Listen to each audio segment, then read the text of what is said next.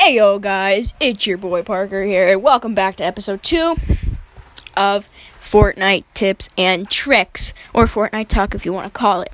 So today I was playing Fortnite and I finally reached tier 95, which, thank you, thank you, I needed that because for the first time in forever, it being my first battle pass, it's feeling nice.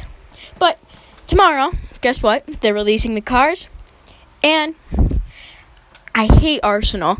One, because it's so annoying, because the way you switch guns, it trips you off and thinking, like, hey, I'm gonna use this gun whole game, and then you kill someone, and it's a totally different gun.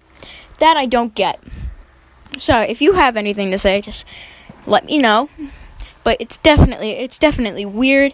I don't really like Arsenal, but I'm just super excited for the cars.